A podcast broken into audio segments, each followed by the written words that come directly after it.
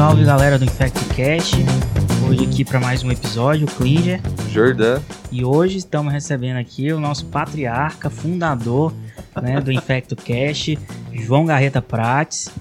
É um prazer estar aqui com você, João. O João que foi né, o que teve a ideia do InfectoCast. Hoje a gente está continuando aqui. Vocês vão escutar algumas vezes é, os episódios né, mais antigos que a gente tem. Obrigado, João, pela presença. E hoje a gente escolheu o tema de antifúngico, que a gente não estuda muito, né? Acaba ficando meio negligenciado na faculdade, né? Vamos fazer um, um resumão aqui pro pessoal que está em casa. Valeu, Clígia, Jordan. Prazer estar aqui com vocês. Muito bom estar de novo no InfectoCast, agora não retrô.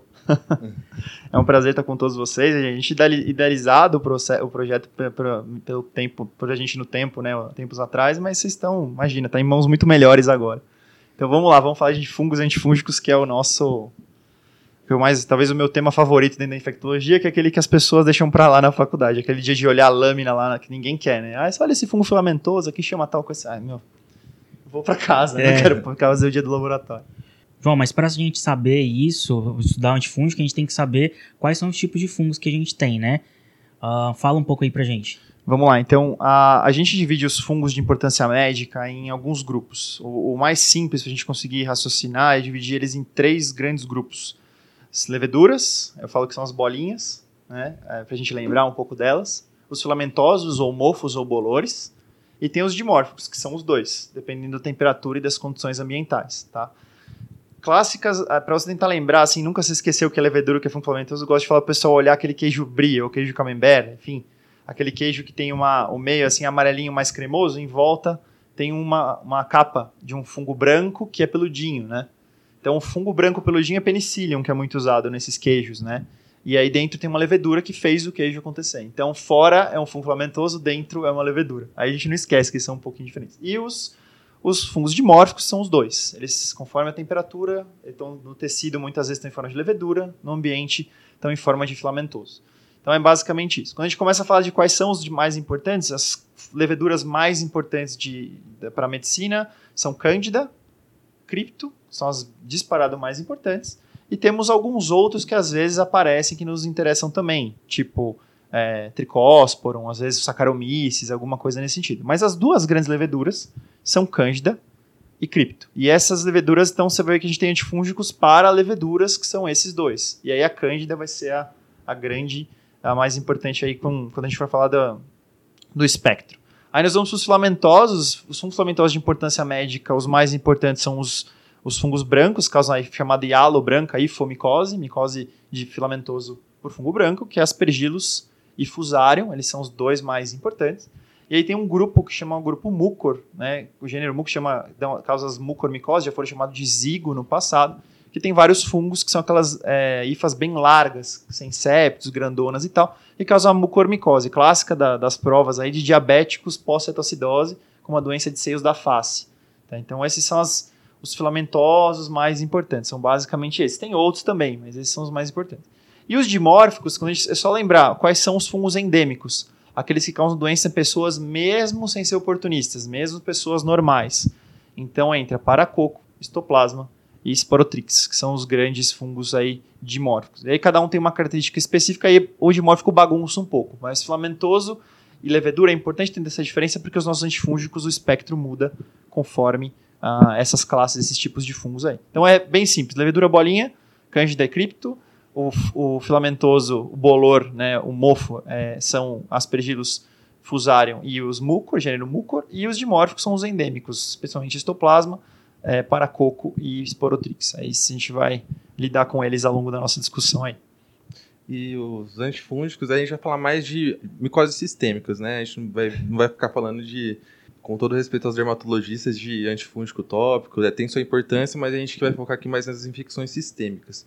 E antifúngico é uma classe de medicação que não, a gente não tem tantas opções, né? Quais são as classes de antifúngico, João? É isso aí. Primeira coisa, pessoal, nada contra os dermatos, é isso aí. Mas aqui a gente prescreve fluconazol dose alta, né? Ninguém vai dar um, um comprimido por semana. Então, as classes de antifúngicos, para a gente entender todas, elas têm várias classes e mecanismos bem diferentes de ação, mas eu acho que eu gosto de dividir de uma maneira mais didática, vai ficar mais fácil, porque não adianta saber 10 antifúngicos, mecanismos de ação super, super diferentes que a gente não usa. Tá? Então, na prática médica, são basicamente três classes. Então, os azólicos, né, os triazólicos, os as equinocandinas os poliênicos. São as três classes principais. Tá? Vocês devem conhecer os azólicos, fluconazol e todos os azol são da classe dos azólicos.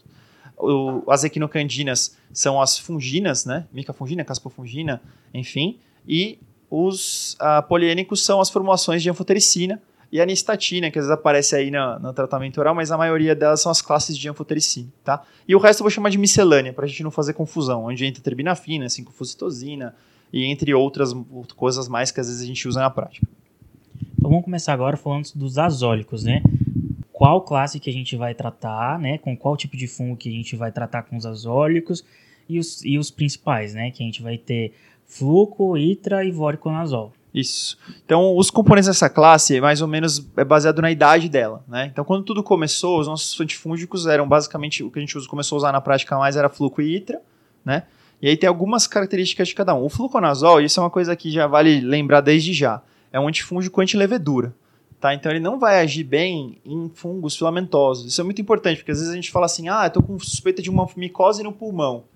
Em geral, cândida não é uma micose de pulmão, tá? Quando tem cândida no pulmão, geralmente é colonizante, veio na bronco, você não valoriza, né? Então você não vai entrar com é, fluconazol empírico para uma pneumonia por fungo, tá? Não faz muito sentido essa conduta porque ele está cobrindo levedura, principalmente cândida. Então, o primeiro antifúngico que a gente começou a usar muito, fluconazol, e a característica dele é ter essa atividade boa contra a cândida, tá? E ele, foi usado, ele é usado amplamente, principalmente profilaxia e tratamento de infecções por cândida, tá? Tem sua ação com, contra cripto, muito importante no tratamento combinado e na terapia a longo prazo, ambulatorial, porque é uma droga oral, então é mais fácil que outras, outras opções. E tem, é, as formulações são variadas, mas a droga é muito bem absorvida, tem disponível no sistema público de saúde, é de fácil acesso, é uma, um antifúngico que você encontra fácil para você usar. O fluconazol é aquele que é o antifúngico que todo mundo tem acesso. Então a parte boa é essa, é uma droga metabolizada no fígado, como todos os triazólicos praticamente, e tem uma interação muito importante com aquele citocromo lá, CYP2, CYP3A4, que é o clássico que interage com 200 medicações. E é sempre importante lembrar, estou dando azólico, vou olhar as interações do azólico, que é um monte de coisa. Tá? Então, fluco, o que, que é o classicão? Né? Eu vou tratar uma infecção por cândida, 400, 800 miligramas dia. Ah, uma infecção leve por cândida, esofa cândida esofágica, 200 miligramas tá bom. A gente ajusta a dose baseada na gravidade da infecção. Né? E é muito bem tolerado. Essa dose, da, da, da, pessoa da dermato fica preocupado de hepatotoxicidade, com 150 por semana, que é muito raro. A gente usa 800 dia para cripto, né? Às vezes mais. E os pacientes toleram bem. Então é uma droga bem tolerada, bem conhecida, a gente usa para caramba. Não tem espectro para filamentoso. Essa é a coisa mais importante. Então, se tiver um paciente usando profilaxia para cândida com fluconazol, ele ainda pode ter uma infecção por um fungo filamentoso. Aí nós temos o ITRA. O itraconazol é uma droga muito interessante, porque é um antifúngico de amplo espectro, tem ação contra a levedura, tem ação contra fungo filamentoso também, tá? menos mucor. Ele age com, tem ação contra aspergillus e contra fusarium. O problema é que o itraconazol tem uma farmacodinâmica, uma farmacocinética super errática. Cada um, se eu tomar uma dose, cada um tomar uma dose aqui, o nível sérico que vai ser encontrado em cada um é muito variável. Então tem problemas contra a absorção. Você precisa comer com, com lípide, tem que tomar cuidado para não usar inibidor de bomba de prótons, porque se você usar IBP com itraconazol é a mesma coisa que não tomar o itraconazol. E é um problema importante, tem que avisar o paciente, porque é comum ter intolerância gástrica também com o itraconazol e é muito comum os outros médicos receitarem o próprio paciente tomar um omeprazol e se anula o efeito da medicação. Exatamente, né? é como se não tivesse tomado. Se tiver um paciente que falou assim, ah, eu tomei itra durante um mês, com o itraconazol não funcionou, com, com o omeprazol e não funcionou, é por causa do omeprazol, não está funcionando a droga. Isso em antifúngico a gente tem que bater várias vezes, né? Usar as interações medicamentosas. IBP para itraconazol é péssimo, acontece muito, realmente é, é, super importante. Vira e mexe acontece isso. E aí o ITRA tem essa característica ruim, né? A gente só tem ele em, a gente tem ele em cápsulas, tá? É, existe a formulação é, em solução, mas a gente não tem no Brasil de modo geral. E seria muito bom para cândida esofágica, por exemplo, porque tem um efeito tópico também, você tomar a droga em forma de solução. A gente não tem. Então a gente acaba usando só o, o, os comprimidos. Ele é muito bom para tratar aspergilos se você não tem drogas melhores. E olha, tomando cuidado com o nível, tomando cuidado com a dose. A dose habitual assim, para infecção sistêmica é em torno de 400 miligramas por dia. Tá? Então são quatro cápsulas. Né? Essa é a dose mais ou menos que, vamos dizer assim, para as pessoas em geral atinge nível na maior parte das vezes. Mas tem interação com o IBP, dá retenção hídrica, tá? pode dar hipertensão E aí e a outro efeito colateral é a neuropatia periférica, que são os que pegam mais. E aí é, você tem que diminuir a dose, ajustar a dose, dá trabalho, não é uma coisa simples. E não é fácil dosar o nível, não tem muito ensaio de nível de ITRA. Então é uma coisa que pode atrapalhar. Mas bom, itraconazol age contra, contra a funfamatosa. Então tá tudo resolvido? Não tá, porque nos pacientes hematológicos, pacientes imunossuprimidos, o ITRA vai ter interações, vai ser mal absorvido e às vezes eu tenho uma infecção sistêmica por um fungo filamentoso. Daí eu preciso de novos azólicos. Então, a gente tinha fluco ITRA, daí o tempo passou e aí a gente começou a ter as drogas mais novas, que são voriconazol, posaconazol e isavoconazol. São os azólicos mais novos e esses não tão mais novos assim, mas que têm ação boa contra aspergilos e contra fusarium vórico, né? Então essa é uma droga que veio, é, a voriconazol basicamente é uma droga de escolha para tratamento da maioria das infecções por, por aspergilos e por fusarium, e ele veio justamente para os imunossuprimidos, para os neutropênicos, para as leucemias agudas e tudo mais.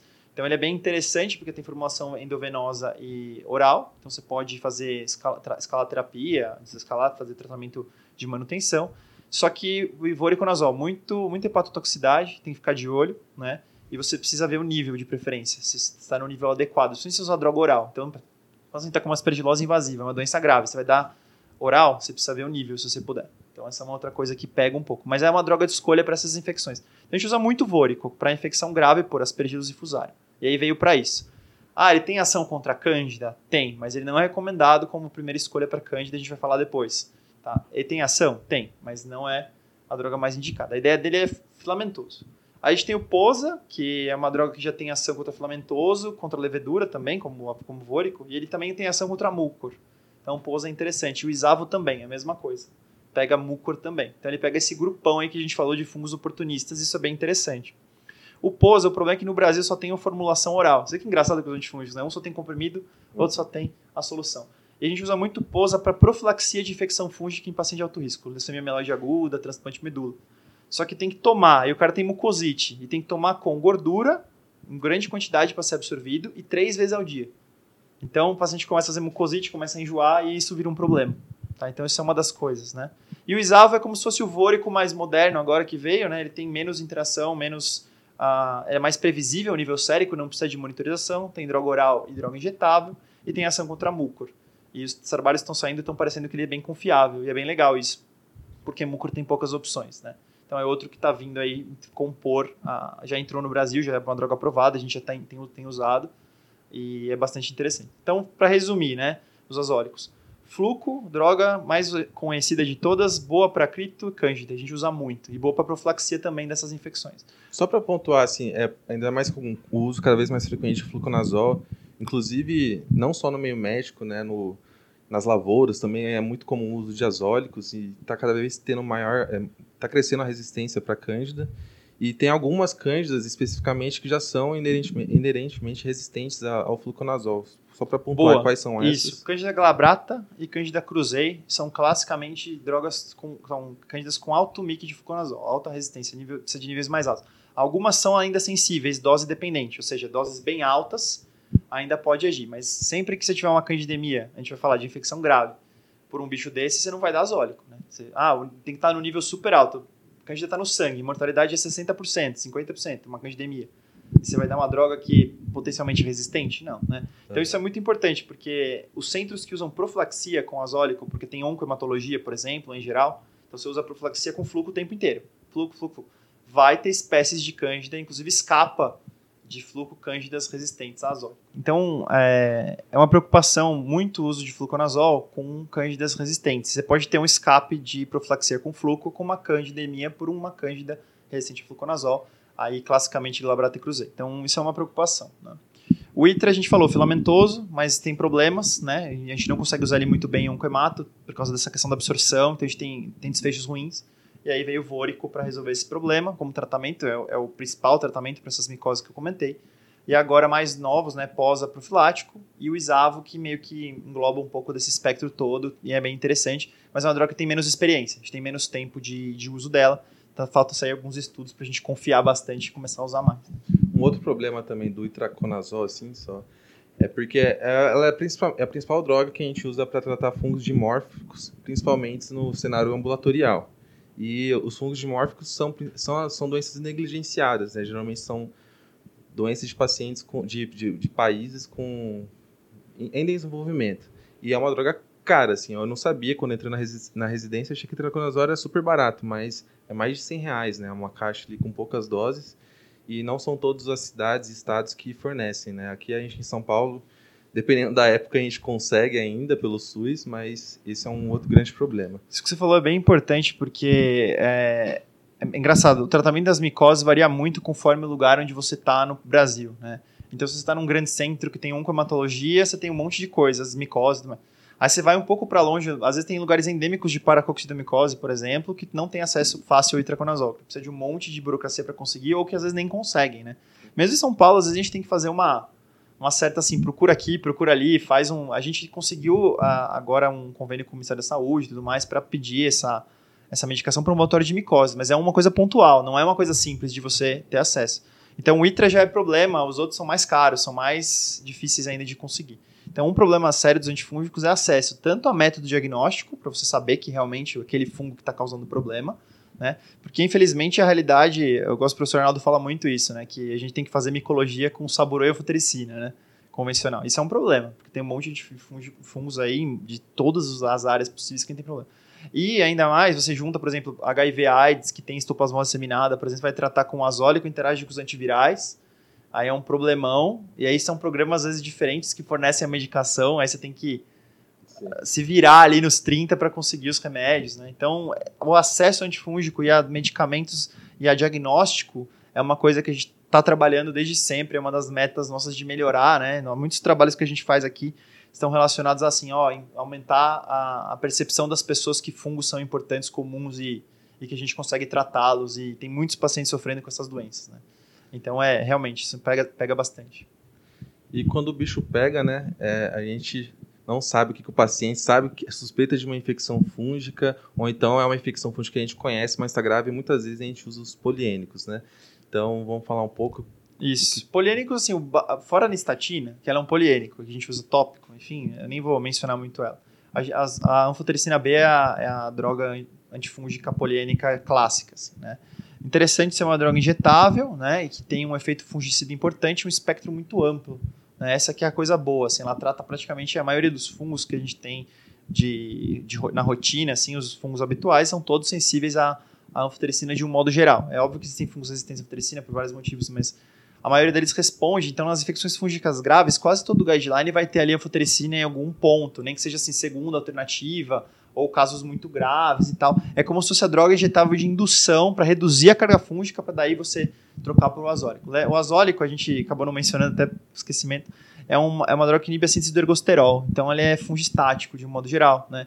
Enquanto a anfotericina é uma droga como se fosse um detergente lipídico. Então, ela faz buracos na membrana e aí ela é uma, uma fungicida. Então, muda um pouquinho essa característica e pode ser isso que favorece a gente usar a anfotericina nos casos de alta carga fúngica, de um modo geral. Então, poliênicos tirando a estatina, anfotericina B, e a gente tem as formulações lipídicas. Então, qual é a ideia? Né? A anfotericina B-deoxicolato é uma droga altamente hidrossolúvel, com ligação proteica importante, que gosta de se dispersar, excreção urinária, gruda no rim em um monte de lugar, e é uma droga causadora clássica de tubulopatia. Ela vai causar hipocalemia a todos os pacientes praticamente, do nível de a gente até começar profilático, potássio muitas vezes, a, a, dica, a gente brinca, né? Começa a 75 mEq profilático dia para o seu paciente, 75 a 100, porque vai cair uh, com a anfotericina, tá? E aí, para repor potássio, o infectologista sabe repor potássio pra caramba, porque trata neurocripto pra caramba, e aí usa anfotericina pra caramba, três semanas, né? Acaba com os rins dos pacientes. As dicas aqui rápidas são, se a creatina subir até 2, fique tranquilo, faz parte, e o potássio vai cair, tá? E aí dê muito potássio ao paciente, ideal que para cada meio abaixo de 3,5, né? É que você dê 100 mEq por dia a mais, além da necessidade diária de uma pessoa de potássio, que é em torno de 75 mEq, em torno de 1 mEq por quilo.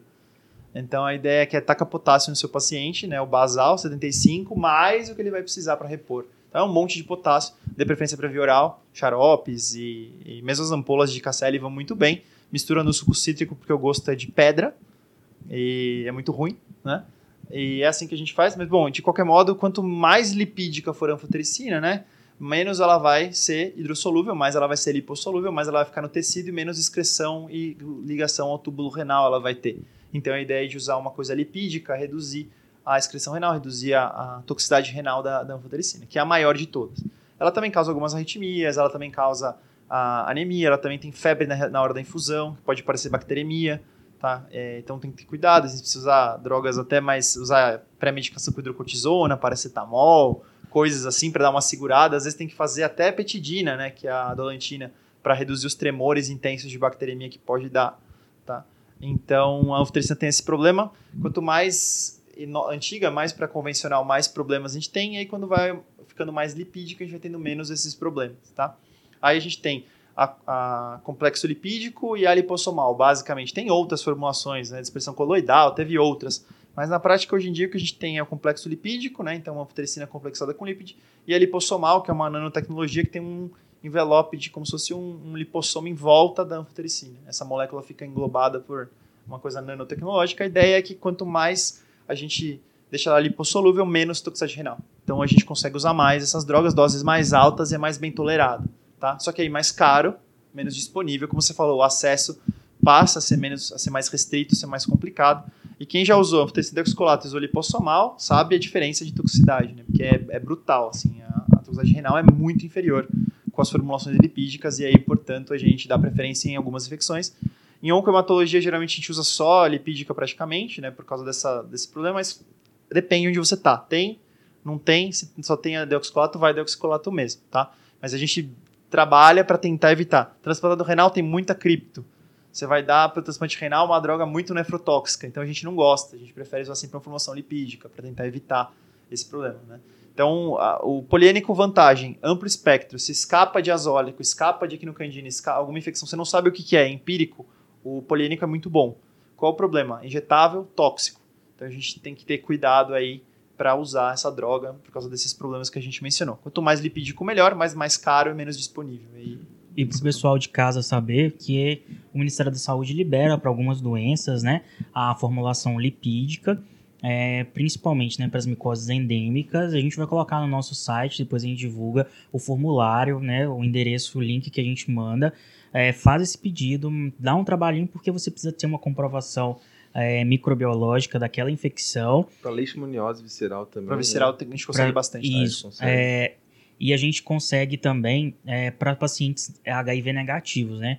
Isso tem uma treta no ministério, né? Parece que o, uh, o departamento de HIV é um e o departamento das micoses é outro. Então, uh, o, as micoses não liberam uh, essas anfotericinas complexo lipídico para o pessoal HIV positivo, porque seria de outro departamento e é uma outra compactuação. Outro financiamento, é, é outro é um, financiamento, é um outra rolê, verba. É um rolê assim. E aqui em São Paulo, que eu sei que a gente tem a liberação da lipossomal para leishmaniose, para aqueles casos que têm contraindicação ao glucantina. Isso, antimonial, que é a idade, enfim, doença Exato, cardíaca, é. né, de um Exato. modo geral. Isso aí. E mais uma coisa para ajudar a prevenir a lesão renal, que além da tubulopatia, a gente às vezes faz o soro pré-anfo, né? Como que funciona isso, João? Ah, isso é uma, uma boa pergunta, né? Tem algumas estratégias, quando a gente só tem deoxicolato, a gente tenta fazer coisas para evitar a toxicidade, que a gente sabe que vai ter. Uma potássio profilático, eu já falei.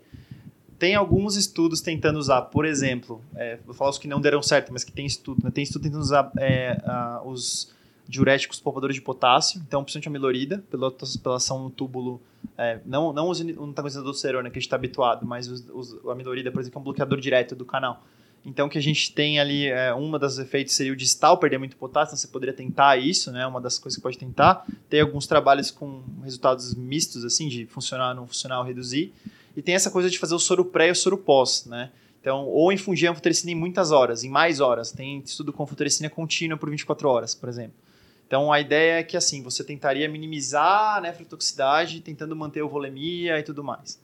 E aí o que você tem de estudo é assim, fazer um soro fisiológico 500 antes, 500 depois, tá? E aí a diluição da anfotericina não deve ser super, super concentrada, sempre diluir mais volume, né? 500 ml, por exemplo. E aí você tem um, algumas questões, né? As pessoas podem reações infusionais, que a gente já falou, né? E o volume é muito alto. Tem paciente que não tolera bem esse volumão, né? E lembrar que uma coisa importante é a seguinte: para perda de potássio, quanto mais diurese você tiver, se seu rim túbulo tá ruim, mais potássio vai perder. Então, você tem alguns problemas também em ficar dando doses altas de soro fisiológico. Então, 500 de anfotericina por causa do. É, geralmente é glicosado, enfim, mas aí mais 500 antes, 500 depois. Então, 1.500 de endovenoso, mais todo o resto que o paciente pode estar recebendo, né? E ele vai urinar lá 2, 3 litros por dia. Você pode ter diabetes insípidos nefrogênico pela anfotericina, mas um monte de volume urinário com um limiar de potássio. Então, quanto potássio que o rim consegue segurar baixo, você vai perder mais potássio.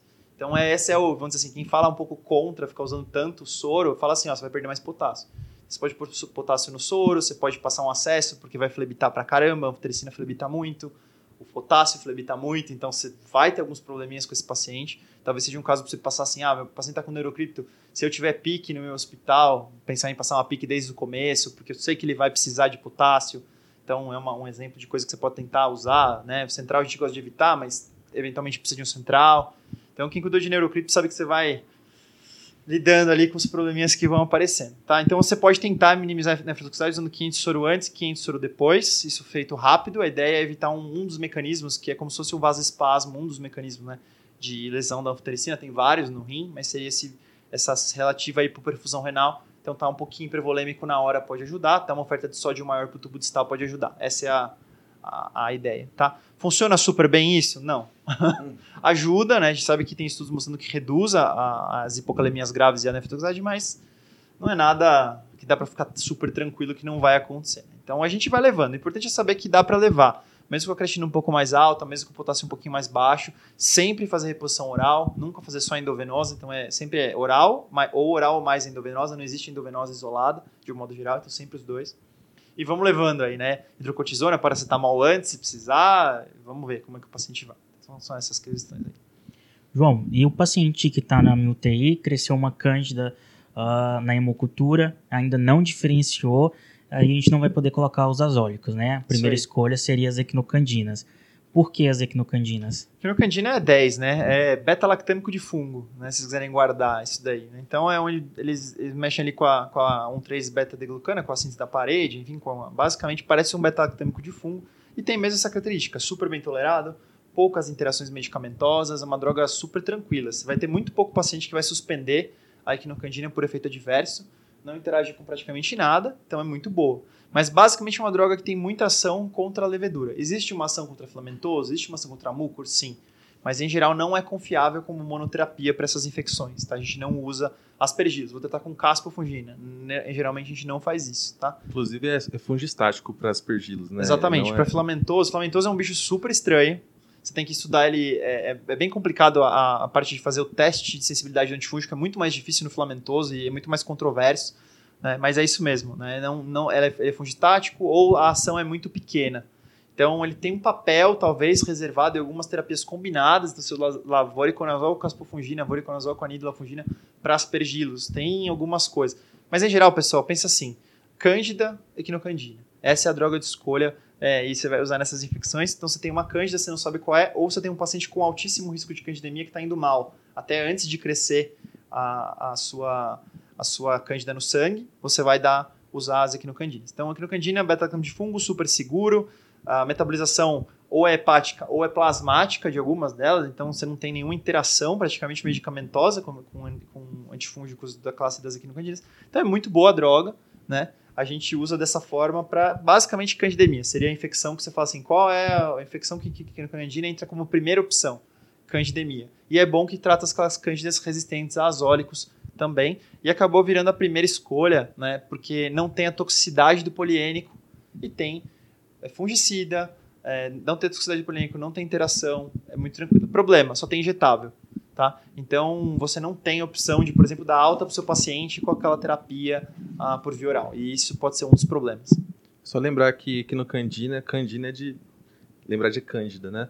Boa. E, o, e só para citar quais são as equinocandinas, tem a nidulafungina, caspofungina e micafungina. Tem alguma diferença importante entre elas é é assim, um dia, um dia, só pra gente não. Um dia eu sentei com, a, com o pessoal, a gente tava indo pro Equimid, pro europeu, e aí sentei com um monte de infectologistas, vários hospitais diferentes aí de São Paulo e tal, e aí até de fora de São Paulo, a gente tava no aeroporto. Aí foi assim, pessoal, qual equinocandina que vocês usam, né? E aí foi assim, ah, eu uso tal. Aí o outro eu uso tal, eu prefiro tal. Cada um usava uma. Eu falei, mas por quê? Ah, porque meu hospital tem essa. ah, porque meu hospital tem um acordo e comprou X droga com essa droga, então ficou mais barato. Então, assim, tem poucas diferenças entre elas, né? A nídula tem uma questão de não ter composição hepática nenhuma, então é plasmática, teoricamente, a simpática seria mais tranquilo. Mas na prática, a caspa tem dose de ataque, depois diminui a dose, tem uma influência maior de fatores de, assim, farmacocinéticos. Ah, por exemplo, micafungina a gente não deve usar em ECMO, por exemplo, tá? porque ela fica muito presa na membrana, enquanto a anídula não fica. Então você pode usar a anídula em dose normal, enquanto a mica tem que usar doses bem mais altas se o paciente estiver em membrana extracorpórea. Então tem algumas Detalhes. detalhezinhos, mas na prática, gente, aqui no Candino que você tiver disponível, tenha uma, tá? E aí aprenda as suas limitações e como utilizá-la. E Só- esse é o problema, né? A disponibilidade, porque a gente não tem no serviço público, né? Não, não- Às vezes tem, às vezes Às não, vezes é uma tem, coisa meio... vezes- É. É. Mas só para falar com vocês, é, recentemente foi orçado, né? Eu tenho esses valores. Um frasco de caspa fungina sai a 650 reais. Um frasco de anídula fungina a 250 e um frasco de mica fungina 350 reais. Então, para você fazer um tratamento, né, prolongado de um paciente, é, é um custo importante para o sistema, né? Exatamente. É uma, o grande problema dessas drogas é isso que você falou, disponibilidade. Porque elas são muito boas, né? Tem poucos efeitos colaterais e, é, assim, do ponto de vista prático, dar isso e não dar um poliênico é muito melhor, né? Você vai ter um problema com anfotericina muito mais, muito mais complicações, o paciente já é grave. O paciente de terapia intensiva já está tudo com problema. Uhum. Você vai dar uma droga nefrotóxica, que pode dar arritmia, que pode dar problema infusional, que tem que dar muito volume. Você vê, quando são coisas, né? Mas aí o custo. Uma coisa interessante é que assim, tem muito genérico agora. Quando tudo começou, a gente tinha pouquíssimas opções de quinocandina, eram todas é, os medicamentos de referência.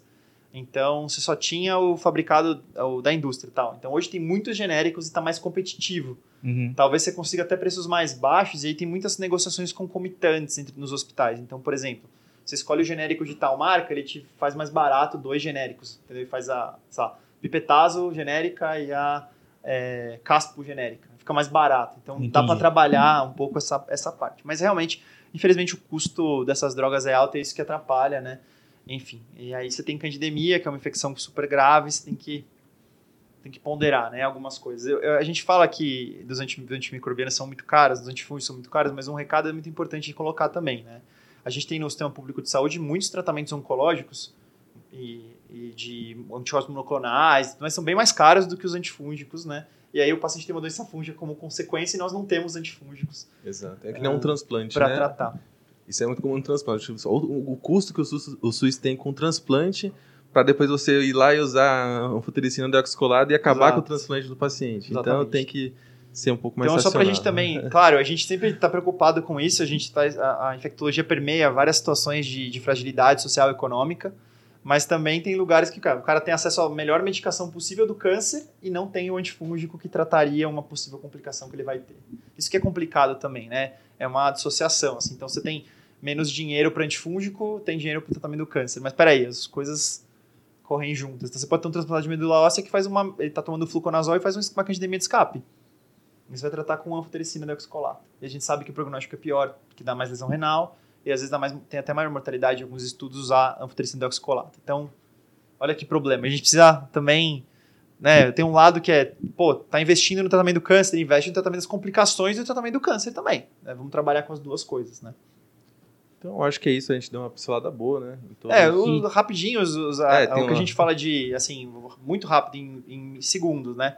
Os, a miscelânea. Então nós temos terbinafina, por exemplo, uma droga que a gente usa como às vezes terapia combinada, como antifúngico tópico, ele tem uma ação de espectro amplo, a gente usa até, até- tem ação até em Sporotrix, tem ação em outros né, fungos aí, a gente pode usar combinada, tem estudo tentando combinar com para fusário, terbinafina.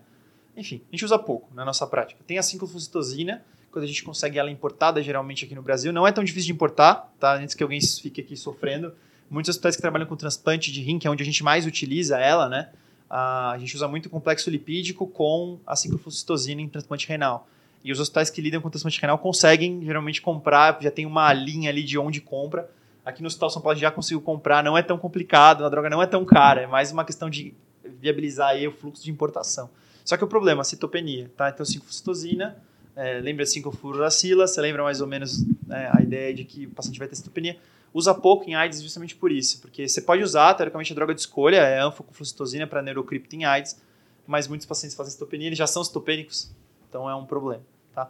E aí, enfim, estatina tópica, a gente já comentou, a gente usa muitas vezes, né? E tem os, os azólicos tópicos também utilizados nas micoses de pele, mas não é a nossa prática. Cetoconazol a gente não usa, tá? Dá insuficiência adrenal. Então ele é usado, inclusive, para bloquear, é usado para Cushing até. O tratamento com, com cetoconazol que a gente meio que abandonou aí por causa dessa, dessa toxicidade. Praticamente não se usa uh, cetoconazol. Acho que é isso, gente. De, talvez venha algumas equinocandinas no futuro aí que tratam pneumocistose, que é uma coisa interessante. A gente está esperando uma, uma equino que está meio que no forno aí para vir. E os novos antifúngicos, o que talvez apareça para nós aí no, no, no, futuro sejam drogas que sejam mais uh, facilmente toleradas, via oral. A gente está preocupado com essa, com essa parte, né? A gente tem profilaxia de de doença fúngica. Mas o que a gente usa é aquilo que a gente já falou, o resto é, é miscelânea, pouco usado. É isso aí, galera. Obrigado, João, pelo, pelo retorno é, e até a próxima. É isso aí, esperamos fazer novos episódios com o senhor também, foi muito bom. E muito obrigado e até a próxima. Sempre um prazer, pessoal. Obrigado. Valeu.